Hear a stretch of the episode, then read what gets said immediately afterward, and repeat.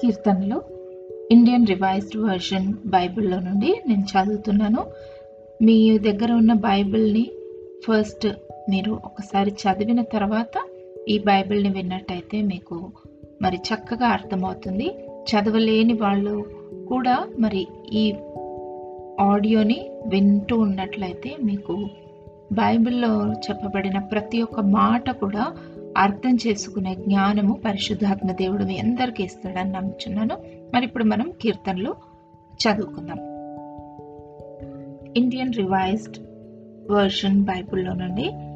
So ఇందులో కీర్తనలో ముఖ్యాంశము స్థుతి మరి ఇందులో ఐదు విభాగాలు ఉన్నాయి మెస్సయ గ్రంథము అభిలాష గ్రంథము ఇస్రాయేలు గ్రంథము దైవ పరిపాలన గ్రంథం స్థుతి గ్రంథం. మరి మనం మొదటిగా చదువుకుందాం. ఒకటో కీర్తన. దుర్మార్గుల సలహా ప్రకారం నడుచుకొనిన వాడు పాపాత్ముల దారిలో నిలవనివాడు అల్లరి మూకలతో కూర్చొనివాడు ధన్యుడు. అతడు యహోవా ధర్మశాస్త్రంలో ఆనందిస్తాడు.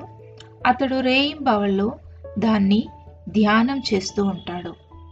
అతడు నీటి కాలువల ఒడ్డున నాటి ఆకు వాడకుండా తగిన కాలంలో ఫలించే చెట్లులాగా ఉంటాడు. అతడు ఏది చేసినా వర్ధిల్లుతాడు. దుర్మార్గులు అలా ఉండరు. వాళ్ళు గాలికి ఎగిరిపోయే ఊకలాగా ఉంటారు. కాబట్టి తీర్పులో దుర్మార్గులు నిలవరు. అలానే నీతిమంతుల సభలో పాపులు నిలవరు. నీతిపరుల మార్గం యహోవాకు ఆమోదం. దుర్మార్గుల మార్గం నాశనం. చదవబడిన వాక్యం దేవుడు దీవించి ఆశీర్వదించునుగా ఆమెన్.